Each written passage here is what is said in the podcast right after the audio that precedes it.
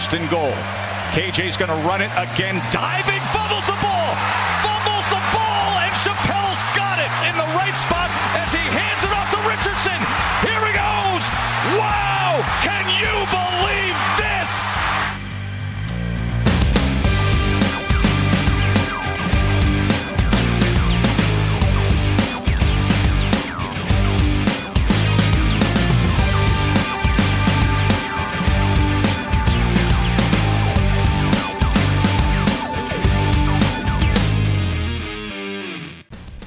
Salut à tous et bienvenue pour ce nouveau rendez-vous du podcast Ball, un, 10 un 219e numéro qui va nous plonger, ça y est, c'est désormais officiel, euh, au cœur du début de cette saison régulière, de la saison euh, 2023 de- du championnat de première division universitaire avec euh, notamment ses premiers enseignements Notre-Dame en balade du côté euh, de l'Irlande, USC et Vanderbilt qui commencent euh, bien malgré quelques frayeurs dans différents secteurs, on aura l'occasion de développer. Et puis une Mountain West justement assez intrigante d'ores et déjà dans ce début de calendrier. On aura également les, les confrontations intra-CUSA qu'on abordera rapidement au cours euh, de cet épisode. Tout cela en compagnie du rédacteur et fondateur du site de l'Open Hunt, Morgan Lagré. Salut Morgan.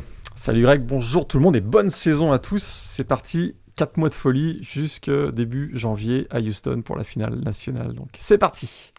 Tout à fait. On est prêt, ça va décoiffer. Et euh, il y a eu quand même une première semaine assez euh, intéressante. Alors, on, on le dit, c'est vrai que cette week 0, elle est toujours un petit peu euh, particulière. hein. C'est vrai que forcément, il n'y a que 7 matchs à se mettre sous la dent. Donc, c'est sûr que quand on n'a pas son programme, notamment de prédilection, ou sa conférence, parce qu'en l'occurrence, toutes les, toutes les confs n'étaient pas concernées cette semaine, euh, c'est vrai que c'est compliqué éventuellement de de trouver un attrait, on va dire, supplémentaire, autre que bien entendu l'excitation de revoir vraiment, on va dire, du, du foot universitaire qui compte. Parce que les, les Spring Games, c'est une chose, mais, euh, mais voilà, être, euh, être vraiment dans, dans, dans, dans, dans le, dans l'action pure et dure, c'est quand même euh, assez différent. Donc, euh, donc voilà, on va essayer de recontextualiser un petit peu tout ça et puis de planter un petit peu les, les graines concernant la preview de la première semaine euh, qui va arriver très rapidement, à savoir dès la nuit de jeudi à vendredi en France. Et vous verrez qu'il y a pas mal de choses, peut-être plus de choses en fin de semaine que euh, samedi. C'est un peu le paradoxe euh, de cette première vraie semaine de saison régulière. Morgan, on prend la direction de Dublin pour commencer avec euh, ce match qui opposait donc euh, Notre-Dame à Navy, huitième rencontre de college football disputée euh, sur le sol irlandais, la troisième déjà de l'histoire entre Notre-Dame et Navy. On avait eu deux larges succès euh, des Fighting Irish lors des précédentes confrontations. C'était en 96 et en 2012 avec des victoires, il me semble, 54-27 et 50 à 10. Bon, on a de nouveau eu un match euh, plus ou moins un sens unique quand même. J'essaye de prendre quelques pincettes, mais le score est assez euh, est assez équivoque. 42 à 3 en faveur euh, des Fighting Irish. On était très intrigués, toi et moi, de voir avant cette première semaine le rendement notamment offensif de Notre-Dame avec euh, le départ du coordinateur offensif Tommy Rees, mais surtout l'arrivée et ça, euh, voilà, on l'a appris relativement tardivement, mais l'arrivée de Sam Hartman en tant que quarterback euh, du côté de South Bend. Euh, Qu'est-ce que tu en as pensé de cette première sortie globalement intéressante de la part de Notre-Dame? Alors on va éviter les fameuses surréactions, les surréactions, les overreactions comme. Notre-Dame champion national, tu peux le dire d'entrée. Mais pas se cacher quand même. Faut, faut, quand même regarder les choses en face. Ça a été une performance propre hein, des Fighting Irish, euh, un quasi sans faute.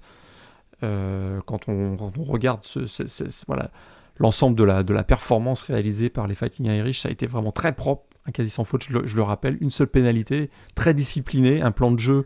euh, très bien ficelé, on va dire, pour affronter une équipe de Navy qui, on le savait, avait quand même quelques défaillances, quelques carences. Ils ont appuyé là où ça fait mal.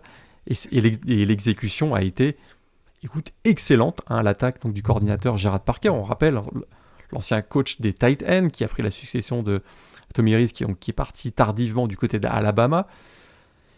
On a vu, une attaque qui m'a paru être déjà en forme de mi-saison, comme on dit, euh, parce que c'était très fluide, très discipliné.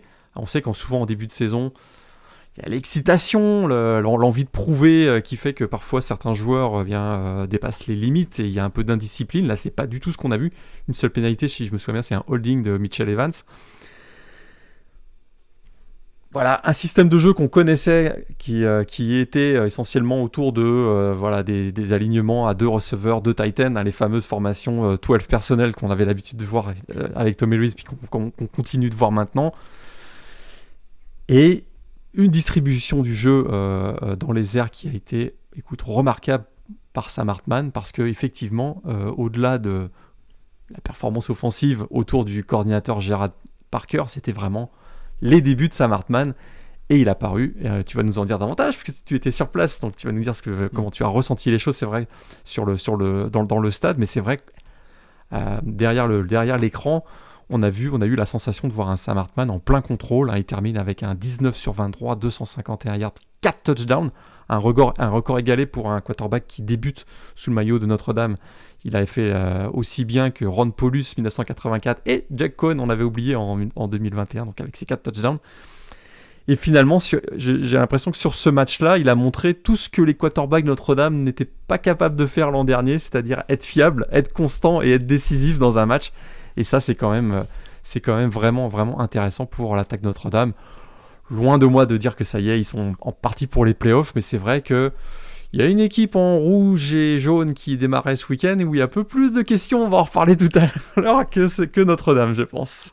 En effet, après certains pourront dire que l'adversaire était différent, mais pour revenir sur, euh, sur la prestation de Notre-Dame, ce que je trouve intéressant, c'est que la prestation de Sam Hartman, en effet, elle est globalement aboutie, mais que on n'a pas été, on va dire, jusqu'au boutiste, jusqu'au pardon, dans le, dans l'approche offensive. C'est-à-dire qu'on n'a pas dit, bon, bah, vous voulez du Sam vous allez avoir du Sam on a été dans cette espèce justement de continuité, et t'en parlais tout à l'heure, de ce qui était fait l'année dernière, euh, d'un point de vue personnel et d'un point de vue philosophie offensive. Et moi, ce qui me bluffe encore plus, quand je regarde ce duel euh, après coup, c'est la différence de niveau dans les tranchées, et notamment sur le jeu au sol.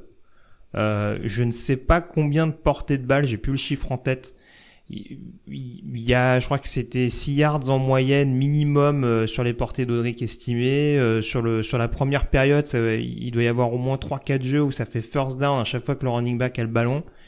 Euh, on a vu un Joe Holt notamment sur le jeu au sol qui a mis au supplice la ligne défensive de Navy et pourtant je l'avais rappelé, c'est quand même une défense sous Brian Newberry qui aime bien blitzer pour essayer de mettre un minimum de pression. Ils ont jamais vraiment pu mettre ça en place parce qu'ils ont toujours eu, euh, notamment au début du match, cette, euh, cette ligne offensive de Notre-Dame, en tout cas les bloqueurs en règle générale, qui leur rentraient vraiment dans le lard pour vraiment euh, ouvrir les brèches.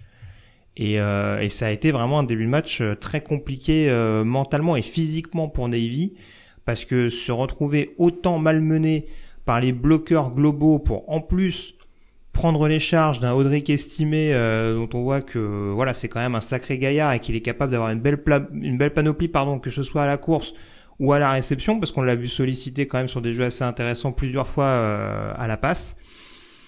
Et en fait, le truc c'est que une fois que la défense de Navy a vraiment euh, comment dire ça on, a vraiment l'impression que cette équipe de Notre-Dame, encore une fois, elle a installé un petit peu ce, elle a resserré un peu cet étau sur le jeu au sol, euh, au point justement de d'envoyer un premier message à la défense de Navy, qui du coup, bah peut-être blitzer un peu moins pour euh, justement éviter de se retrouver euh, exposé avec des avec des brèches absolument énormes.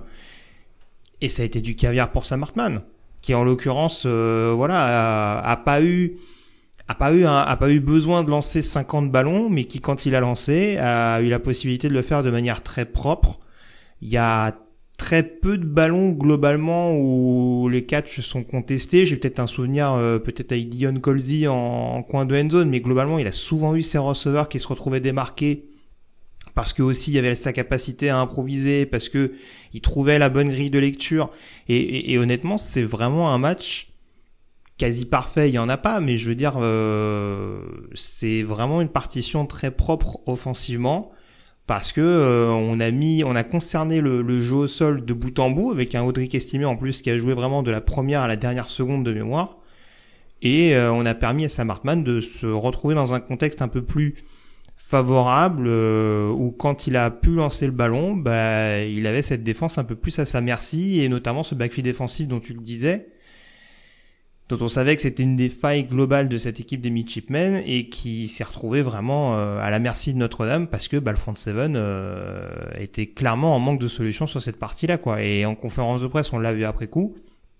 Euh, Jacob Buzic notamment sur la ligne défensive qui était presque désabusé parce que voilà, au final, on leur pose la question, on leur dit, mais qu'est-ce que vous, qu'est-ce que vous pouviez faire de plus? Bah, contre une équipe comme ça, en vrai, pas grand-chose. Oui, il y a des plaquages manqués, mais comme je l'ai dit, il y a, il y a tellement un impact au niveau du duel physique que la différence de niveau là se, se, se, se ressent de, de, de, fin, de, en pleine face, on va dire. C'est un, peu le même syndrome que Georgia TCU en janvier dernier. Ouais, c'est vrai que là, il y a eu une, la dimension athlétique euh, était, euh, on le sait, elle est prédominante dans le jeu de Notre-Dame et effectivement, on voit qu'ils ont été extrêmement bien préparés euh, pour, pour, ce, pour cette saison 2000, 2023 où euh, ils n'ont pas forcément caché leurs ambitions, ils veulent faire aussi bien, même mieux que l'année dernière. Euh, du côté de Navy, ça, je trouve que ça se répète quand même certaines saisons où on voit une équipe de Navy qui ne sont pas arrivée préparée euh, tu te souviens, il y, a eu, il y avait eu ce match où il y a eu ce match où c'est BYU il y a quelques années où il s'était fait détruire littéralement euh, au premier match. Et on a l'impression que c'est une équipe qui arrive pas toujours, pas toujours dans une forme optimale pour, les, pour ses débuts de saison. Et là, ça s'est vu effectivement. Euh... Et c'est, si tu me permets, c'est à l'image de ses quarterbacks aussi c'est que là, euh, on en avait parlé un petit peu lors de la, lors de la Ouais. preview. euh, Ouais, la bataille ouais. airline, ça a traîné des blessures pendant toute la préparation. Tout à fait. On attendait Teddy Glyton qui apparemment a des impératifs académiques qui l'ont pas forcément aidé dans sa préparation aussi. Donc voilà, à mon avis, je pense qu'on va beaucoup tourner sur les sur les quarterbacks. La bataille essaie de donner le maximum qu'il pouvait. Bon après il y a quelques coups du sort avec notamment ce catch par exemple de Chapman qui est retiré par le par son par le propre receveur des Midshipmen. Mais oui, de toute façon face à une telle équipe, face, à une telle, une telle formation et là encore des, de tels athlètes en, en défense, on a vu que sur le premier drive, on va dire que les, le temps de se mettre un petit peu en route, la discipline était peut-être un petit peu compliqué pour la défense des Fighting Irish. À partir du moment où ils, ont, réussi notamment à mettre le grappin sur Daba Fofana, bah, la lumière était éteinte, quoi. Effectivement. Effectivement. Et ce qui est, ce qui est, euh, ce qui est dommage pour Navy, parce qu'on avait peut-être identifié que c'est une équipe qui pouvait être euh, une, une équipe poil à gratter dans, dans l'AAC cette année.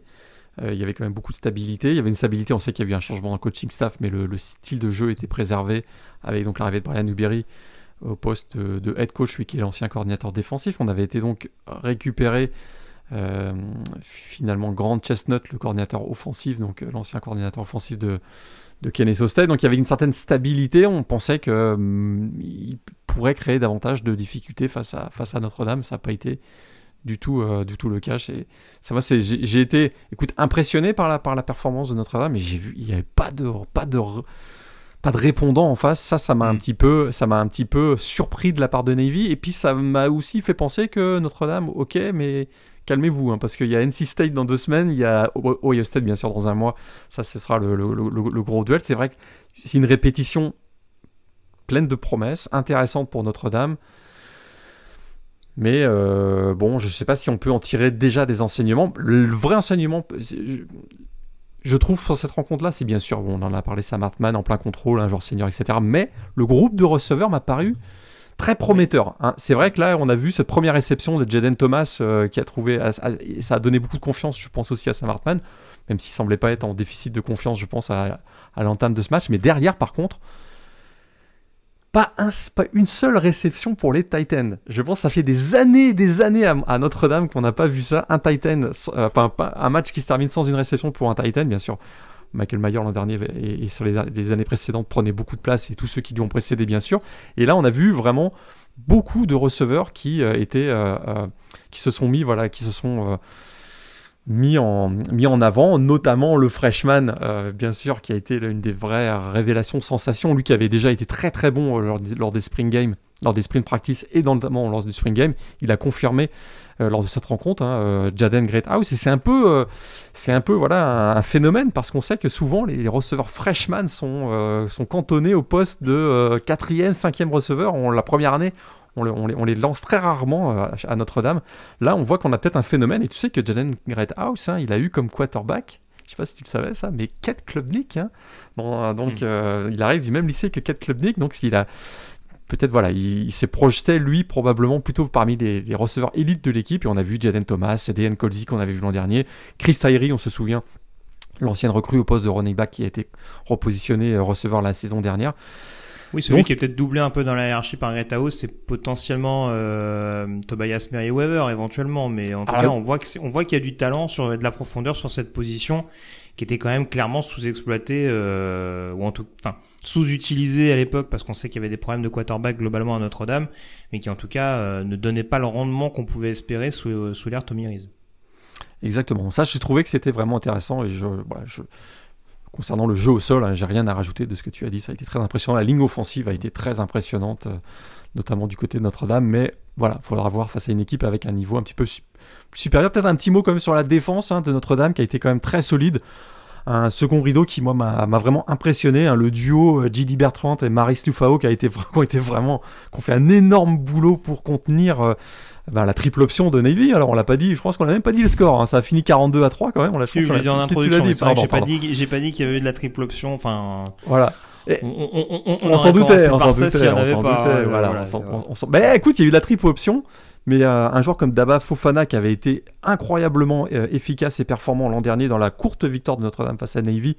Écoute, l'an dernier, j'avais, noté les stats. 15 hein. courses, 133 yards, un touchdown. Ça, c'est Daba Fofana l'an dernier. Dans ce match-là, 32 yards en 16 courses, donc 2 yards par course. Il a été tellement bien euh, contrôlé que fini, et, je dirais même la triple option de manière générale a été tellement annihilée qu'on a vu Navy lancer le ballon beaucoup plus qu'à mon avis ils auraient, ils auraient, ils avaient anticipé. On parle pas de 45 passes, hein, on parle de 7 passes, mais à l'échelle de Navy, cette passe est énorme. Et, je pense que c'est une des raisons qui explique ça, c'est aussi l'excellente performance euh, défensive de, Notre-Dame. Écoute, euh, il n'y a pas grand-chose de négatif à retenir de cette sortie euh, en terre irlandaise de Notre-Dame, je trouve. Maintenant, euh, retour sur Terre. Il y, a, bon, il y a un prochain match qui, va être euh, aussi une boucherie probablement. Bah, mais, ensuite, ça va. Mais ensuite, ça va. La saison va vraiment commencer avec ce, match face à NC State. C'est sûr. Alors après, le contexte est encore différent, mais rappelons-nous aussi que. Alors, on a que le, vraiment l'échantillon 2022 euh, de Marcus Riemann en tant que head coach. Ce qui a souvent posé problème l'année dernière, c'est pas le bilan intrinsèque, c'est ces défaites un peu parasites qu'on a vu, notamment bah, Marshall et, et surtout Stanford. Stanford, Parce que voilà, Marshall, tu peux te dire, c'est un début de saison, il y a, il y a, voilà, il y a, il y a les automatismes qui sont pas là avec Buckner, etc. Normalement, Stanford, c'est un match que tu dois largement gagner, surtout vu la saison du Cardinal. Et c'est là-dessus qu'il va falloir être peut-être un peu plus vigilant pour Notre-Dame, c'est qu'en effet, c'est une première sortie pour faire le plein de confiance. Euh, ce sera pas trop en effet si en plus ça se passe bien derrière face à Tennessee State, euh, programme de FCS qu'ils reçoivent la, semaine prochaine.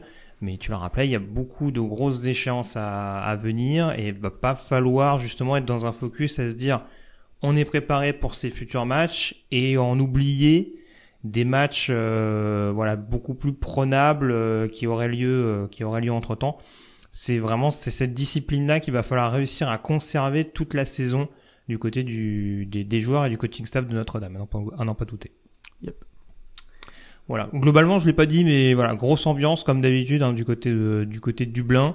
Ça n'étonnera personne, mais euh, très gros contingent euh, de fans de Notre-Dame. Hein. Ah oui? Euh, C'est arrivé a priori assez massivement en provenance de, de l'Indiana, à tel point qu'il y avait quand même une organisation assez particulière par rapport à l'année dernière. Euh, alors que pourtant il y avait beaucoup beaucoup de fans de Nebraska, mais euh, mais oui là il y avait vraiment un dispositif mis en place. Euh, je l'ai pas dit aussi, mais il y avait un médiadaire. Malheureusement, on a été prévenu assez tard, mais c'est vrai que ça aussi c'est une première. Et on sent que la présence de Notre-Dame, euh, voilà, c'est, on a mis les petits plats dans les grands pour faire en sorte qu'il y ait le maximum de monde et que ce soit le, ce soit une, une fête à la hauteur de l'événement. Une question, euh, est-ce que les Européens se déplacent à Dublin pour voir ce type de match? Parce qu'on sait que pour la NFL, hein, quand il y a des matchs en Angleterre, en Allemagne, c'est quasiment toute l'Europe qui débarque dans ces villes, parce mhm. qu'il y a un vrai attrait. Est-ce que tu as, pu, euh, as pu percevoir euh, des, fans, des fans français, des, je sais pas, des, des, des, Allemands, etc. Est-ce que c'est -ce que c'est quelque chose qui, que tu as pu observer?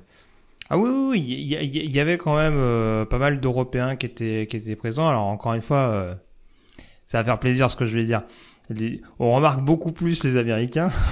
Ils sont beaucoup dans la démonstration. Euh, ils sont très vocaux, hein, mais ça, euh, ça de toute façon, ils, le sont même quand il y a des matchs euh, outre-Atlantique, donc il n'y a pas de raison qu'ils le soient, qu'ils le soient pas là non plus.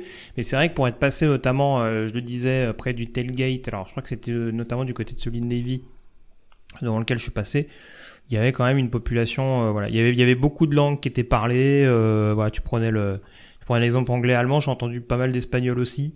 Donc, euh, donc honnêtement, c'est vrai que voilà, pour ceux qui n'ont pas l'occasion justement de pouvoir aller aux États-Unis, on sent que l'événement a, vraiment été un, une belle occasion de pouvoir avoir un match de college football en, en vrai, hein, dira-t-on. Euh, et, c'est vrai que c'était une bonne chose. La, grosse mauvaise nouvelle, ça on va le dire tout de suite, c'est que le réseau est resté efficace jusqu'au bout, donc la nourriture n'était pas gratuite. Pas de bière gratuite cette année. ça, voilà, c'était un peu, c'était un peu dommage. Le, petit bémol, je pense que Marcus Riemann l'a mis dans ses notes. Mais, euh, mais non, non, honnêtement, euh, grosse ambiance, record d'affluence en plus. il me semble avoir vu pour le pour un match de college football du côté de l'Aviva Stadium, je précise, hein, parce que le record normalement est toujours du côté de Croke Park euh, en Irlande, mais euh, l'Aviva Stadium, je crois qu'on a franchi la barre des 49 000 à l'occasion de ce Notre-Dame Navy. Enfin, c'était sold out, donc euh, donc voilà, une belle fête globalement. Euh. Le score n'a pas n'a pas démotivé, on va dire, les gens et c'était c'était assez animé de bout en bout. Donc euh, une très bonne répétition pour la prochaine échéance du Blinoise qui aura lieu l'année prochaine avec un duel intra-conférence. Oui, ACC entre Florida State et Georgia Tech. Euh, il y a beaucoup de confrontations intra-ACC à travers l'histoire. La dernière, c'était euh, Boston College, Georgia Tech en 2016, de mémoire. Exact, exact. Donc, donc voilà. Et puis l'ACC, voilà, ça gagne souvent. Il y, y, a eu Pittsburgh, même si à l'époque ils étaient indépendants. Enfin, il y a, y a, pas mal de programmes de l'ACC qui ont déjà remporté cette cette euh, confrontation du côté de Dublin. On a fait le point du coup Morgan sur ce 42-3 en faveur de Notre-Dame. On a forcément abordé euh, le chapitre concernant USC, USC qui recevait San Jose State euh, du côté de Los Angeles. On était très curieux de voir ce qui, va, ce qui allait se passer avec le Iceman Trophy en titre. Caleb Williams, tu vas nous donner un petit peu ton, ton ressenti global, puisque à l'image de Sam Hartman, n'y a pas eu trop de frayeur globalement. Par contre, c'est pas forcément Caleb Williams qui a crevé le plus l'écran du côté de Southern California. Non, effectivement. Alors, il y avait quand même un intérêt euh, certain pour ce match parce que USC restait sur euh, deux défaites, hein, si je me trompe pas, bien que même s'ils ont de retour leur, le quarterback qui a été élu trophée S-Man, qui a remporté trophée S-Man l'an dernier, il y avait quand même voilà ces deux défaites, des ajustements qui ont été apportés l'espère en tout cas, euh, en défense. En attaque, il y avait, euh, il y avait aussi euh, bah, un certain nombre de nouveaux visages. Donc on était quand même très intéressé de voir ce qui allait se passer du côté de USC. Alors on va le dire tout de suite. on n'a pas tout vu. On n'a pas forcément tout vu. ou, alors si on a... Vaut mieux pour USC qu'on n'ait pas tout vu. Voilà, parce que si on a tout vu... Est-ce qu'on peut reprendre l'émission preview des playoffs? Parce que parce que c'est une machine offensive, hein, on va le dire, on va arrêter de tourner autour du pot. C'est une machine offensive. Euh, c'est d'ailleurs ce qu'on avait reproché à Lincoln Riley de son temps à Oklahoma, c'est de mettre beaucoup d'emphase sur l'attaque et un peu négliger la défense. J'ai le sentiment qu'on est en train de revoir la même chose. L'attaque est bourrée de playmakers. Et euh, il y en a un qui a crevé l'écran euh, encore ce, week-end, c'est le, true freshman Zachariah Branch, qu'on avait vu d'ailleurs dans les All-Star Games des lycées. Hein. On le suivait déjà un petit peu pendant toute sa carrière lycéenne. On le voyait que c'était un joueur qui, qui était très dominant. Il avait été encore plus dominant euh, dans les All-Star lycées, lycéens. Il coûte, voilà, ancien, ancien un prospect 5 étoiles, a vraiment une grosse hype lors de son arrivée sur le campus de Los Angeles bah écoute, il a déjà prouvé que ça pouvait être un game changer, très clairement. Euh, c'est vraiment un joueur qui va être explosif, comme on en a souvent vu euh, du, côté de, du côté de USC, euh, et ça remonte, sans parler des Reggie Bush, je compare pas Zachary Branch à Reggie Bush, mais il a eu, il a eu un impact aussi grand sur un, sur un premier match. Caleb Williams, bah, il a fait du Caleb Williams, et il a fait du Caleb Williams parce que là, on va commencer à parler des problèmes. La O-line reste inquiétante, et alors la défense, ça va être un gros chapitre, je crois. Écoute, la O-line, elle est inquiétante. Euh, l'année dernière, ça avait été un des points faibles euh, de, cette, attaque parce que souvent, Caleb Williams. Alors, Caleb Williams n'était pas protégé l'an dernier, et, certains disent que c'est parce qu'il n'était pas protégé qu'il a permis de mettre en avant ses aptitudes qui l'ont aidé à gagner le trophée S-Man. Hein, si vous voyez un petit peu la logique, c'est-à-dire que comme il devait souvent gagner, voilà, faire face à, des, à, beaucoup de blitz. Et là, il a, son aptitude physique lui permettait de prendre le dessus. Et ça a démontré que c'était voilà, un, joueur, un, joueur phénoménal. Il l'a été encore une fois dans cette rencontre. On pense, voilà, il y, a, ce fameux touchdown de 76 yards sur un, snap, un peu un fumble sur le snap. Il se rattrape, il réussit à, trouver euh, Taj Washington pour un touchdown. Mais derrière, il, est, il a beaucoup trop de pression. La O-line de, de USC s'est fait bouger par la D-line de San Jose State on sait que mm. c'était, c'est un des points forts de San Jose State, la D-line, on l'avait mentionné dans, dans, la, dans la preview. Mais alors la défense ensuite, écoute, pointer du doigt, je, finis là, juste comme introduction, mm. pointer du doigt en 2022. Le retour de, Alex Grinch a été controversé. Hein. Beaucoup avaient, euh, mentionné que peut-être ils on devait déjà tourner la page d'Alex Grinch. Hein. Alex Grinch qui avait suivi hein, Lincoln Riley en provenance de, Oklahoma. Eh ben écoute, ils ont été actifs sur le, sur le portail des transferts. Le résultat, c'est qu'il n'y a pas de changement significatif. Euh, San Jose State a réussi à avancer le ballon sans grande difficulté en première mi-temps et sans quelques petites erreurs d'ailleurs de, d'indiscipline de San Jose State, on aurait pu rentrer au vestiaire avec un score égal de 21-21, ça aurait choqué personne et ça c'est inquiétant pour USC. C'est ça. Alors c'est vrai qu'à mon sens, c'est un peu différent de Notre-Dame dans le sens où je trouve que San Jose State avait un peu plus de répondants que Navy par rapport à ce que tu disais tout à l'heure. C'est vrai que le, on le disait, hein, certains les mettaient quand même. Euh, bah, je crois qu'on les a mis tous les deux en finale de conf, non Sauf erreur de ma part. Moi, je les ai mis. Ouais, ouais. Moi, je les ai mis battus par Air Force en finale de conf. C'est USC qui normalement est un, candidat au playoff. Hein, c'est ça que je voulais dire. Euh, voilà, c'est sûr que en fait, en fait, le souci, c'est ça, c'est que, c'est surtout à mettre en parallèle, notamment avec Notre-Dame, où on disait que la prestation a été aboutie de bout en bout. Là, on veut bien se dire que c'est une première semaine de saison régulière, qu'il y a peut-être encore une fois des ajustements à trouver, mais c'est vrai que on est quand même en le droit de se dire, même si en, face il y a quand même une, bonne attaque et on voit que depuis, que Brent Brennan est à la tête des, Spartans, ça peut être quand même assez euh, explosif et spectaculaire. Il y a des choses qui posent assez problème. On est toujours dans cette logique, malheureusement, au sortir de ce premier match sur un air de ça passe ou ça casse. Et s'il n'y a pas de playmaker vraiment pour réaliser le jeu qu'il faut, bah, ça peut occasionner pas mal de, euh, de courants d'air. On a eu quelques pressions ici et là. Je pense à un Solomon Bird. Il y a une bonne première de, d'Anthony Lucas, également l'ancien de, de Texas A&M. Mason Cobb sur le poste de linebacker. Même si ça a beaucoup tourné sur le poste de linebacker, et ça aussi, il va falloir trouver des, des solutions un peu pour incorporer, euh, euh, Shane Lee, euh, le, le true freshman Taket Curtis, qui est la grosse grosse attraction euh, désormais du côté de qu'on a vu, hein, qu'on a vu dans ce match-là d'ailleurs. Ouais. Qui est la grosse grosse attraction du côté de Southern California. Et puis le backfield défensif, euh, c'est presque le secteur qui moi m'inquiète le plus hein, dans cette équipe de USC parce que euh, en termes de de couverture. Alors encore une fois, si la défense, si le front seven est un peu permissif, notamment sur le jeu au sol, bah ça aide pas forcément les, euh, les DB à être très très à l'aise. Mais on en a vu beaucoup, même en faisant des, même en accrochant un peu le receveur, qui avait toujours un petit temps de retard. Et ça, ça peut être assez préoccupant dans une Pac-12 où a priori, il y a deux trois équipes qui vont savoir lancer le ballon. Donc, euh, donc il va falloir, euh, il va falloir se remettre un petit peu, un petit peu d'équerre à, à, ce niveau-là, parce que oui, malheureusement, je disais que Notre-Dame, par exemple, face à une équipe qui était attendue au sol, a fini par euh, reprendre un petit peu, à remettre le bleu de chauffe et à, et, à couper à la racine, on dira, euh, ce, ce, jeu à la course. USC, euh, malheureusement, ils ont été assez exposés. Il y a un peu trop de big play à mon goût du côté de San Jose State.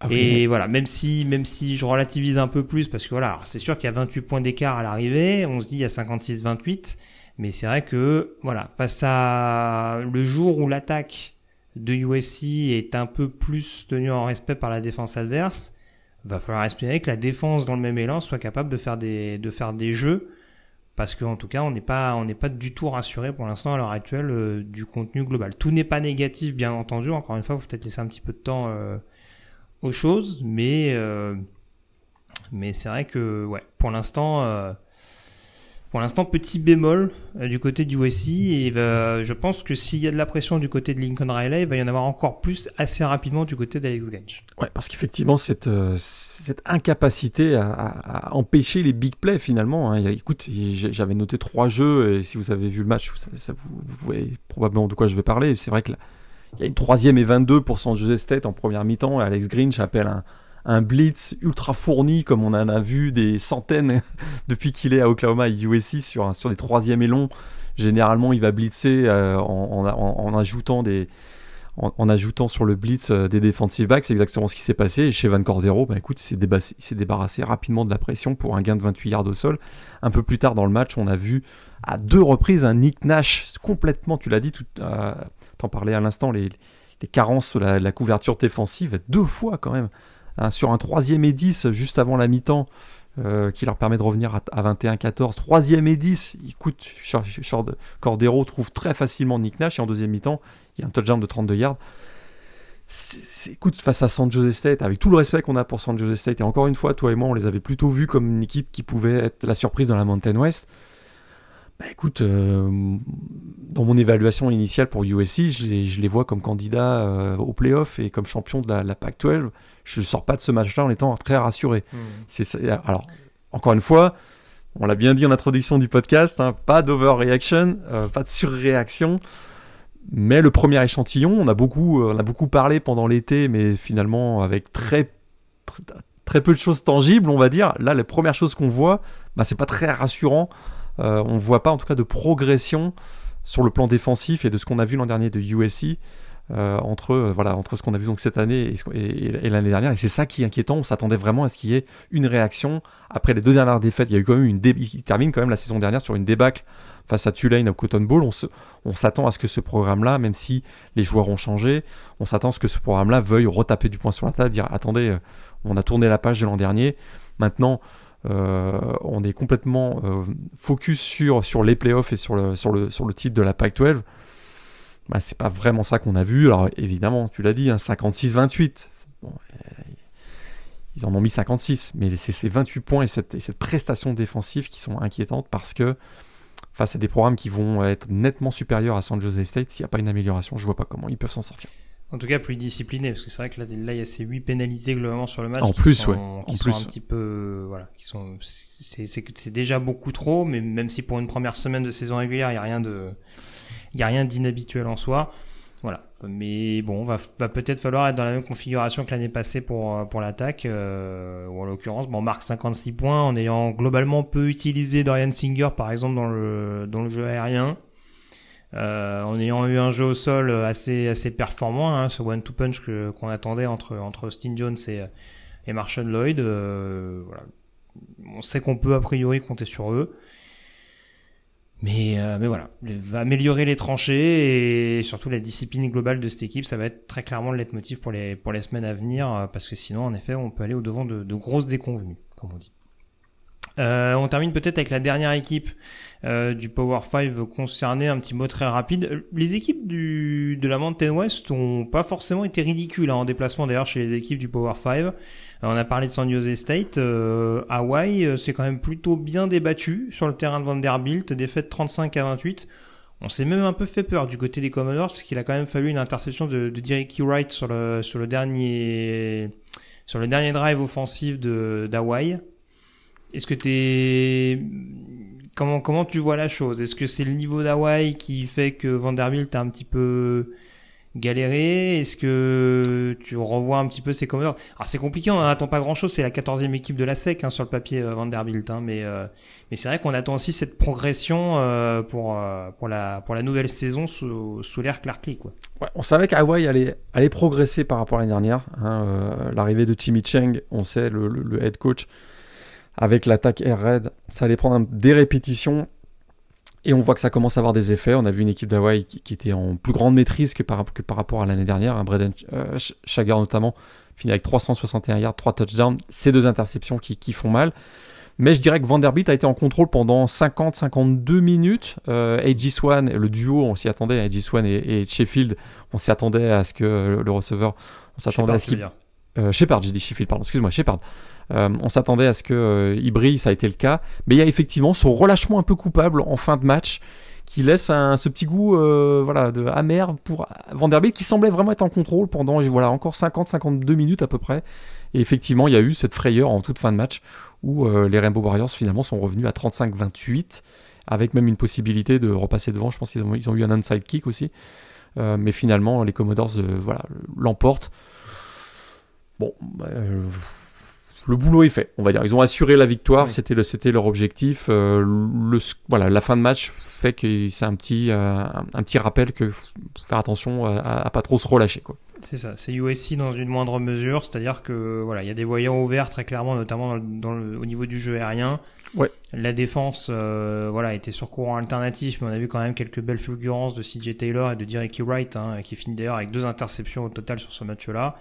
Et puis on a également un retour de coup de pied, euh, notamment euh, converti par Jaden McGowan. Donc euh, voilà, il y, a des choses à prendre du côté des Commodores. Maintenant, il faudra éviter de se faire, se faire des frayeurs, comme on a pu s'en faire dès, l'ouverture de la saison. Ce qui était drôle aussi dans ce match, hein, c'est que il n'y avait pas beaucoup de public, mais il y avait beaucoup de pelleteuses autour du, du terrain, puisque, puisque vous l'avez vu, hein, le stade est actuellement en reconstruction.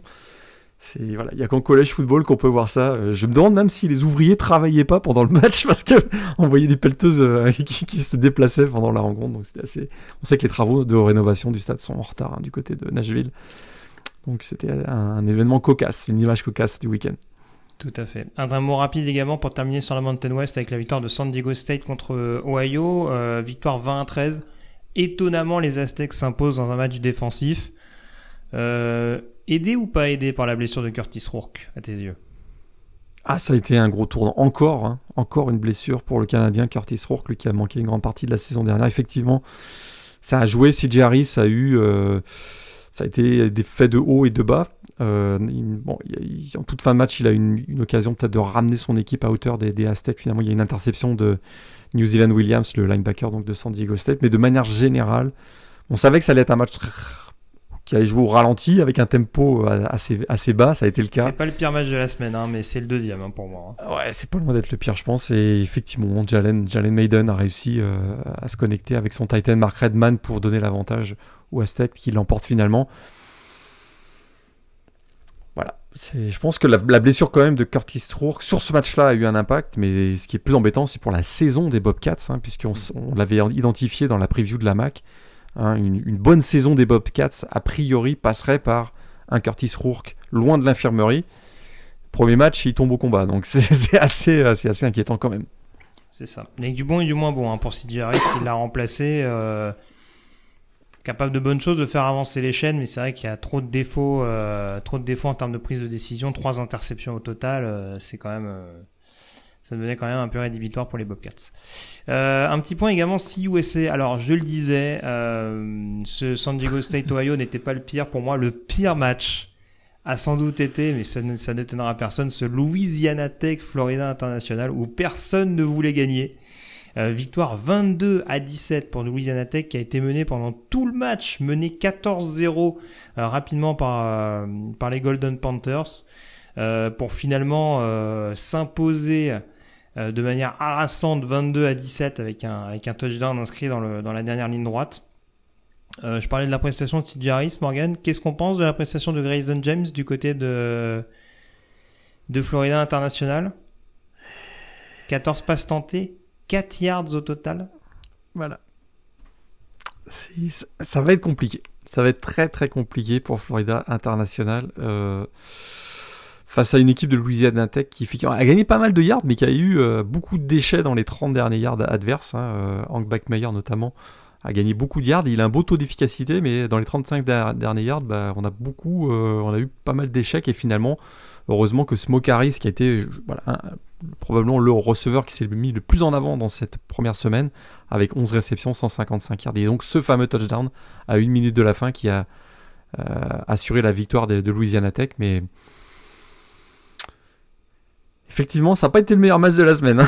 Ah, on va s'en contenter, hein. mais ce, ce serait vraiment pas étonnant à l'issue de la saison régulière que ces deux programmes soient dernier avant-dernier de la conf. hein. parce que là, vraiment, je pense que j'allais me poser la question de dire comment, comment Mike McIntyre, le head coach de Florida International, a pas fini par, euh, par bencher Grayson James. Je pense que dans sa tête, il s'est dit, si on arrive à quitter le stade en ayant gagné avec un tel match de mon QB, là, là, il y a des choses à voir. Après, ils ont un, ils ont un jeu au sol qui est extrêmement établi. Hein. Euh, manifestement, euh, on a joué sur ses forces du côté de du côté des FIU. Euh, la défense, encore une fois, tu le disais, a contrecarré un petit peu euh, les assauts adverses, bon, avec plus ou moins de réussite, parce qu'il y a même un field goal manqué hein, en de, du kicker de, fait, de Louisiana Tech, mais ouais, là, franchement, une grosse, grosse purge. Ce ne sera pas en T3 match de la semaine, je pense. Non, euh, pas plus, je pense que le Jacksonville State UTEP où il y a eu un peu plus d'action, mais là c'est pareil en termes de réalisme, on a été servi. Euh, T'étais très, sceptique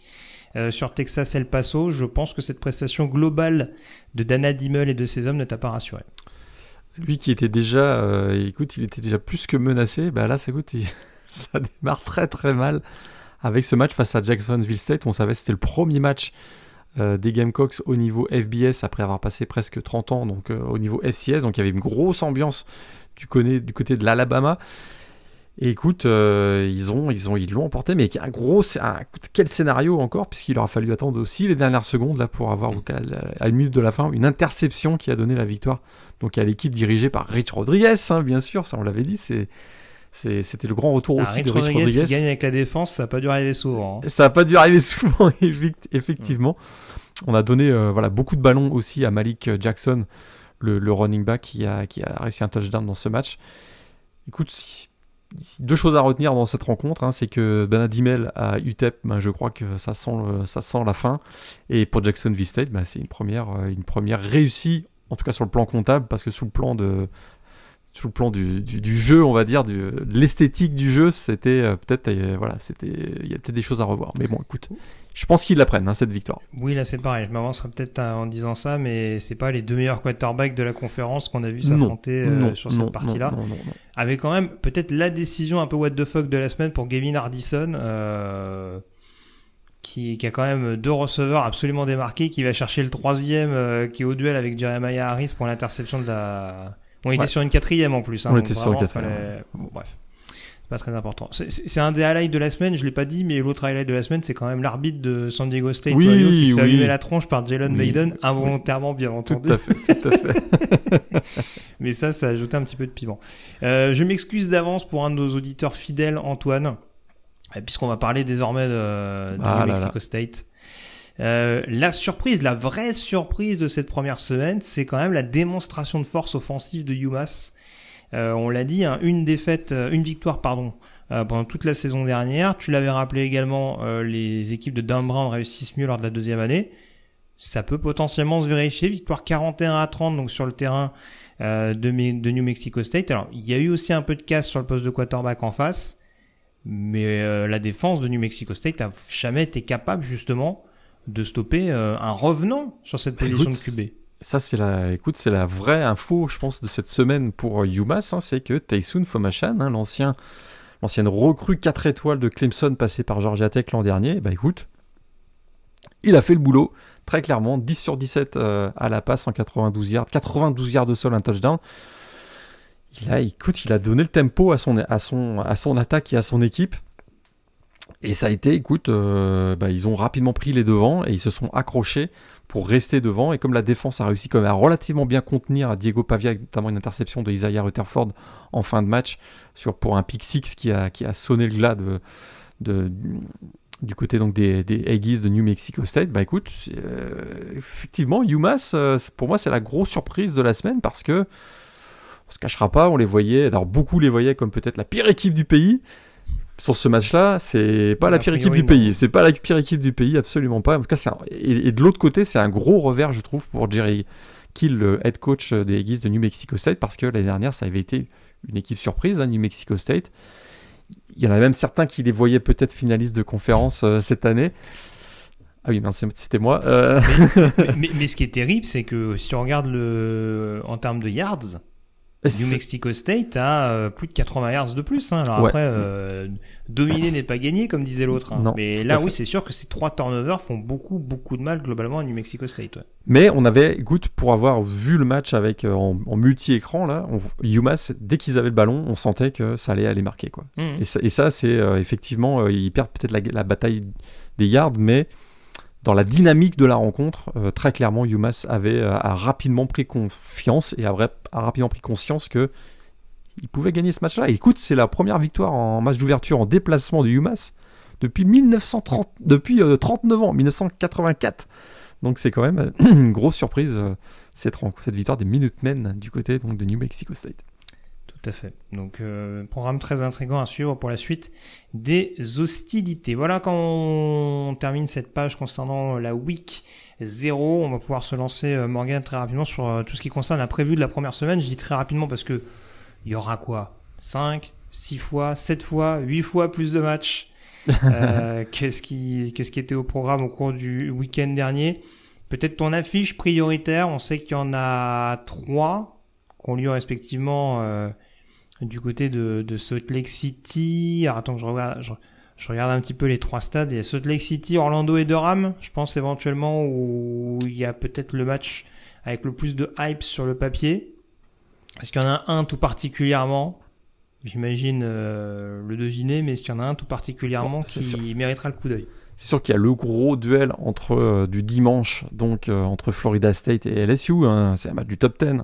C'est d'ailleurs le seul match entre équipes classées euh, de cette première semaine. Une petite première semaine qui nous avait habitués ces dernières années à nous, proposer des gros blockbusters, hein, des gros matchs, des gros duels. Cette année, c'est un petit peu plus léger, on va dire, mais vous le savez, ça va être le chaos. On, en parlait en off, hein, ça va être le chaos. Il va y avoir des surprises dans tous les sens, mais c'est vrai qu'au coup d'envoi, on reste un petit peu sur notre fin. Mais voilà, il y a deux, deux, trois quand même matchs qui sont vraiment intéressants. Ce Florida State face à LSU, deux candidats au playoff, hein, on va le dire très franchement. LSU reste sur une finale de ACC face à Florida State, qui est très clairement l'équipe qui a, qui a fait le buzz pendant l'intersaison. C'est déjà important un coup de ce match pour, euh, pour la, course au playoff, euh, très clairement, parce que l'équipe qui va perdre va avoir probablement consommé son joker, comme on dit, parce qu'on n'a jamais vu une équipe à deux défaites en playoff, on l'a souvent rappelé. Et je vois pas, avec le niveau de cette année, je vois pas comment ça pourrait arriver encore. Donc Malheur aux vaincus. Euh, Florida State l'avait emporté l'année dernière, on se souvient, sur, un, sur une conversion touchdown manquée de LSU. Euh, donc, euh, et puis du côté de LSU, eh c'est une équipe qui a beaucoup d'ambition et donc ça va être vraiment également, voilà, ça va être le gros match, ça va être dimanche. effectivement, juste pour terminer, on va suivre, on va suivre évidemment le lendemain Duke face à Clemson, qui est un Duke qui avait remporté 9 victoires l'an dernier, l'équipe surprise et qu'on dit que pourrait vraiment, vraiment venir euh, embêter Clemson dans ce match. Et effectivement, peut-être l'autre match euh, sera dès jeudi. L'autre match à surveiller dès jeudi entre Utah et Florida. Euh, mais il y a plein, plein, plein de matchs intéressants. Les, débuts, les débuts d'Ian Sanders à, TCU aussi, samedi après-midi. Alors, si, si, tu veux, je vais faire un petit point sur le calendrier et puis tu, tu rebondiras éventuellement sur, sur des matchs qui t'intéressent. Donc, du coup, ça va commencer donc, dans la nuit de jeudi à vendredi avec à 1h du matin, euh, alors on aura Wake Forest qui recevra Elon avec notamment les débuts de Magic Griffiths en tant que quarterback euh, successeur de Sam Hartman. À 1h30 du matin, on aura le déplacement très intrigant d'NC State du côté de Yukon. Je sais pas si ça va un upset alerte, mais en tout cas, ça peut éventuellement valoir le coup d'œil. Euh, le Utah, Florida, euh, dont je faisais référence, donc du côté de Salt Lake City, ce sera dans la nuit de jeudi à vendredi également à 2h du matin faudra peut-être aussi suivre euh, du coin de l'œil également le petit Minnesota-Nebraska, confrontation intra-Big Ten, même si sur le papier Minnesota est, favori. Euh, les débuts de Matt Rule, notamment en tant que tout à fait en tant que head coach pardon des, des Cornhuskers, ça peut ça peut valoir son, son pesant de cacahuètes. Euh, Missouri démarre contre South Dakota, gros programme de FCS, hein, donc euh, ça peut être euh, ou en tout cas programme assez, c'est intéressant ces dernières années en deuxième division universitaire. ce sera à deux heures également. Et puis Arizona State, ça on l'a pas dit, mais du coup qui s'est infligé, qui s'est auto-infligé oui. un ban de ball oui. Euh, à l'issue de la saison. Ce qui est intéressant parce qu'on n'est pas sûr du tout qu'ils joueront un ball en fin d'année. Bah, je pense que c'est pour cette raison qu'ils se sont auto-imposés cette pénalité. Ils préfèrent prendre les devants en se disant, quitte à avoir une saison sans ball, ben, qu'on ait le contrôle sur décider la saison qui va être impactée par cette suspension. On sait que c'est ça le, sens des auto-sanctions, hein. c'est de reprendre le contrôle sur la, peine. Finalement, ils préfèrent qu'on leur dise, ben, c'est en 2023 plutôt qu'en 2024, parce que peut-être qu'en 2024, ils se projettent avec un peu plus d'espoir. Donc effectivement, ils se sont auto-imposés une sanction de une saison sans ball finalement suite aux infractions liées au, recrutement lors de l'ère Herm Edwards, effectivement. Tout à fait. Euh, Dans la nuit de vendredi à samedi, Michigan State qui recevra Central Michigan à 1h du matin. À la même heure, on aura Miami, euh, Floride contre Miami, Ohio. À 1h30, pardon, confrontation intra-ACC entre Georgia Tech et Louisville. hein, avec notamment Intéressant euh, ce match. Intéressant oui. ce match. Ouais, vraiment intéressant. deux, deux- deux programmes qu'on espère un petit peu euh, sur un sur un nouvel essor. Alors du côté de Louisville, c'est sûr parce qu'on a l'arrivée notamment d'un nouvel head coach avec Jeff avec Jeff Brom, mais c'est sûr que on aura vraiment la première saison en tant que head coach établi de Brian du côté de Georgia Tech. Avec Heinz King d'ailleurs qui a été euh, officialisé quarterback numéro 1 il me semble Oui, pour, à, pour tout- à Georgia. Tech, absolument. Oui. Donc, euh, donc voilà, le Mercedes-Benz Stadium, en plus très joli stade, hein, qui, qui abrite une des meilleures équipes NFL. Euh, donc euh, voilà, vraiment, ça devrait valoir le coup d'œil là également. À- On passe au samedi à 18h, Michigan qui reçoit euh, East Carolina. On aura Tennessee contre Virginia. T'en parlais, ce très intrigant TCU Colorado, euh, le vice-champion en titre contre l'une des équipes euh, les plus hype de l'intersaison, hein, le le, le Portal Transfer U, hein, comme, euh, comme on peut désormais le, le rebaptiser. À Tout à 18h toujours, on aura Oklahoma contre Arkansas State, Iowa qui recevra Utah State, euh, Kentucky affrontera Ball State, euh, qu'est-ce qu'on aura un petit peu plus tard, Ole Miss à 20h heure française, donc samedi, qui recevra Mercer, un Mercer qui s'est imposé euh, ce week-end dans l'une des rares confrontations à double. A Oui. face à North Alabama. Donc on aura à cœur de confirmer, hein, faudra stopper Quinton Jenkins pour ça, entre autres. Euh, à 21h samedi, euh, Oregon qui recevra Portland State, autre programme de deuxième division universitaire. Ohio State qui fera ses débuts dans une confrontation intra-Big Ten sur le terrain euh, d'Indiana. On aura également Washington contre BYU, match qu'aurait pu faire euh, Boise contre State. BYU, contre Boise State, Ouais. pardon. Mm. Euh, match qu'aurait pu faire rêver il y a quelques années. On l'a dit, la situation des Broncos, euh, surtout à Washington, c'est peut-être un petit peu compliqué, mais sait-on jamais. C'est c'est toujours un programme euh, qu'il faut, qu'il ne faut pas sous-estimer. Euh, 21h30 toujours Texas contre Rice, le derby, le texan. Notre-Dame, Tennessee State, on en parlait tout à l'heure. Euh, donc Tennessee State, programme de FCS. On aura également Wisconsin qui recevra Buffalo. Euh, la première de Hugh Freeze avec Auburn, ce sera justement face à UMass. Euh, pour voir un petit peu de quel bois se chauffent euh, les Tigers. Et puis un petit peu plus tard dans la nuit, bah, on aura les débuts du champion en titre, Georgia à minuit qui recevra euh, Tennessee Martin, euh, programme de FCS également. Et puis euh, USC à minuit 30 qui recevra Nevada pour tenter de se rassurer. Ouais. Mhm. Kansas State recevra Sophist Missouri State, programme de FCS qui est en playoff, il me semble encore la saison dernière. Euh, en deuxième division universitaire, donc attention quand même pour les Wildcats. Texas A&M qui recevra également à 1h du matin euh, New Mexico. On aura un petit Houston UTSA qui peut, qui peut être très intrigant, même si ça concerne deux équipes non classées à 1h, à la même heure que le Oklahoma State euh, Central Arkansas pour ceux que ça intéresserait. À 1h30 du matin, Alabama qui reçoit Middle Tennessee. Avec quel quarterback pour l'instant, on ne le sait pas. C'est Il ne me semble pas que ça a été officialisé Non. encore de la part de Nick Saban. Non, non. 1h30 toujours, euh, Penn State, West Virginia, et un match dont on aurait pu peut-être euh, parler parmi les Oui. grosses affiches, c'est Oui. le South Carolina, North Carolina, même si ça ne concerne pas deux équipes classées, mais on l'a dit, les Gamecocks, euh, j'étais quand même border. hein. Ouais, ouais, gros. Puis riv- rivalité régionale, euh, effectivement, match en prime time, ça, ça va être le- un, un bon moment de la soirée, effectivement. Tout à fait. 1h30 du matin également, on aura Texas Tech en déplacement du côté de Wyoming, opposition de style offensive, hein, j'annonce. Oui. A priori sur le papier, hein, c'est pas parce qu'on a changé de coach du côté de Texas Tech que ça lance un peu moins. Euh, 2h du matin, Tulane qui recevra South Alabama. On aura Virginia Tech contre Old Dominion également pour la première sortie euh, de Wilfried Penney. Je l'ai pas dit d'ailleurs, mais du côté de Purdue pour la première de Jeffrey Mba, ce sera une réception. Et je l'ai vu passer euh, de Fresno State à 18h samedi, donc euh, ça, ça vaudra sans doute le coup d'œil là encore également. C'est vrai que je l'ai pas, je l'ai pas mentionné un petit peu plus tôt. Euh, on aura à 4h15 du matin BYU qui recevra Sam Houston State et UCLA à 4h30 qui recevra Coastal Carolina. Attention quand même au match piège. Tout à fait. Euh, et puis dimanche, donc à 21h30, le déplacement d'Oregon State à San Jose State. Ça peut être un upset alerte, hein, je dis ça, je dis rien.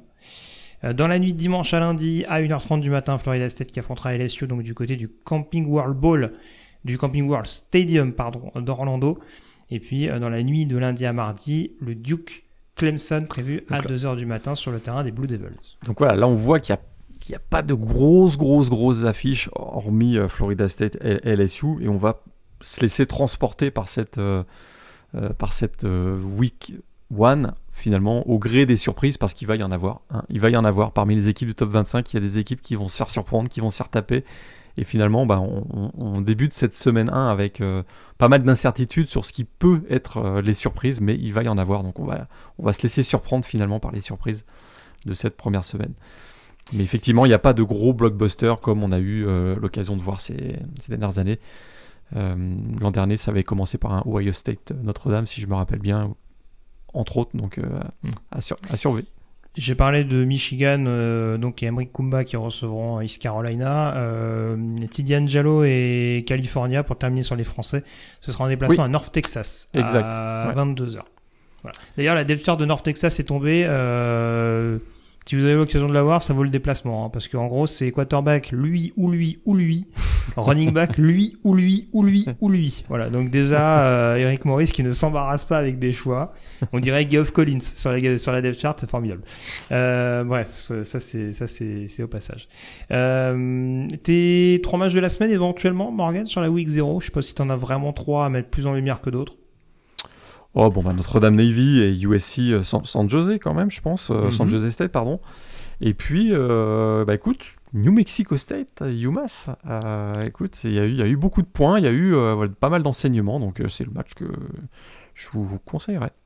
Très bien. Bah, écoute, je te remercie en tout cas d'avoir été en ma compagnie. On vous remercie d'avoir été avec nous pour les débuts de cette saison 2023. vous retrouverez donc la semaine prochaine le débrief euh, de la première semaine de saison régulière. Je vous laisse en de, très bonnes mains, hein, puisque euh, du coup, comme on l'évoquait lors du dernier podcast, ce sera donc Morgan aux commandes avec euh, mon compère également de Touchdown Actu, euh, Nitinia Simwang, pour débriefer cette, cette première semaine peut-être la deuxième également, parce que le calendrier va être un petit peu fâcheux. C'est le début des vacances, hein, je le dis tout de suite. Donc, euh, du coup, c'est une bonne nouvelle parce qu'il y a les matchs de college football, mais voilà, la mauvaise, c'est que bah, niveau disponibilité, ce sera pas aussi euh, aussi évident paradoxalement. Euh, merci encore et à très vite pour un nouveau numéro du podcast Ball. Salut à tous. Salut à tous.